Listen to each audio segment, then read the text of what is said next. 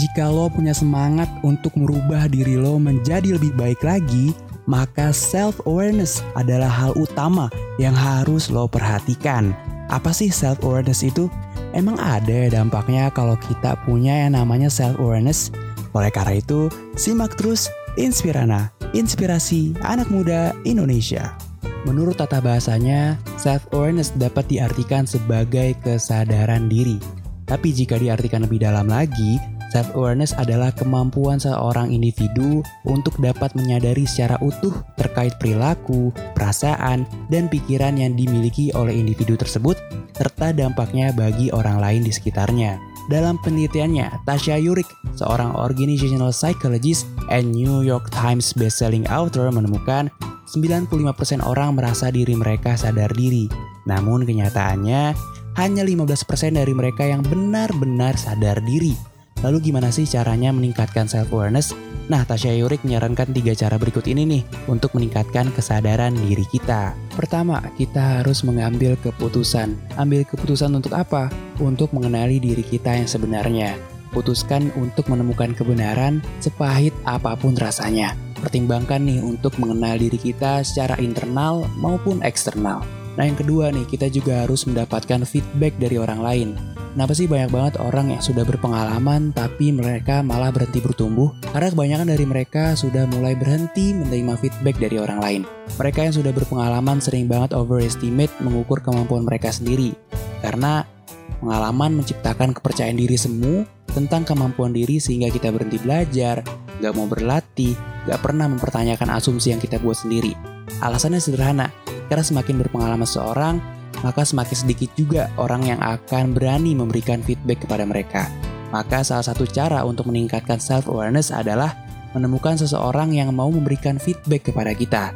Tapi jangan minta feedback ke semua orang juga ya, karena ini akan membuat kita bingung dan kewalahan.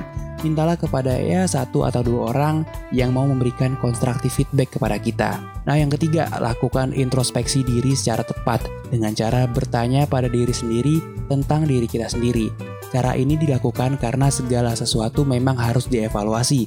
Nah, dengan cara ini kita semakin mengetahui nih apa kelemahan dan kekuatan yang ada di dalam diri kita. Kenapa kita harus melakukan itu semua? Karena kalau kita udah punya self awareness, maka akan banyak banget nih keuntungan yang kita akan dapetin terhadap diri kita sendiri.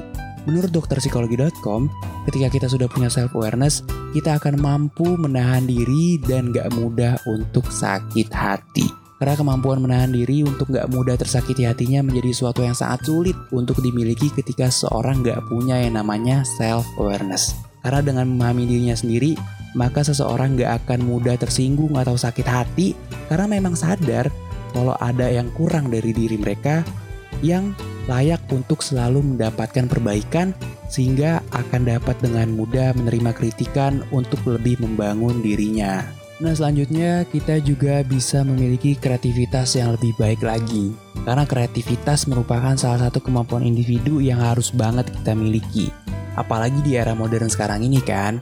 Nah individu dengan kemampuan kreativitas yang tinggi biasanya akan dapat bertahan Serta selalu sukses di kehidupannya. Karena seseorang individu yang memiliki kemampuan self-awareness tentu akan dapat menjadi lebih kreatif dibandingkan dengan orang lain. Keikhlasan untuk menerima saran dan kritik menjadikan seorang dapat membuat perubahan yang kreatif dalam dirinya atau dalam pekerjaan yang dilakukannya. Nah yang terakhir, the last but not least, karir akan menjadi lebih sukses. Untuk mendapatkan kesuksesan dalam karir tentu akan ada usaha yang harus dilakukan dan pastinya nggak mudah. Tapi dengan kita mempelajari dan memiliki self-awareness yang baik, maka jalan untuk menuju karir yang lebih sukses tentu akan terbuka dengan lebar. Kenapa? Karena individu dengan self-awareness yang baik memiliki kemampuan yang dibutuhkan nih dalam membantunya untuk meniti karir. Serta sikap untuk terus berubah dan berbenah merupakan langkah yang tepat banget dalam tujuan mendapatkan karir sukses. Nah kalau dipikir-pikir nih, seberapa sering sih dalam hidup ini kita menilai dan berusaha memahami orang lain? Sebaliknya, seberapa sering kita mengecek kembali soal diri kita sendiri? Apakah kita sudah benar-benar memahami kelebihan dan kekurangan kita? Melihat kembali dan menelaah ke dalam diri kita masing-masing tentu bukanlah hal yang mudah. Dibutuhkan membutuhkan usaha yang gak setengah-setengah, terutama untuk menerima kekurangan diri kita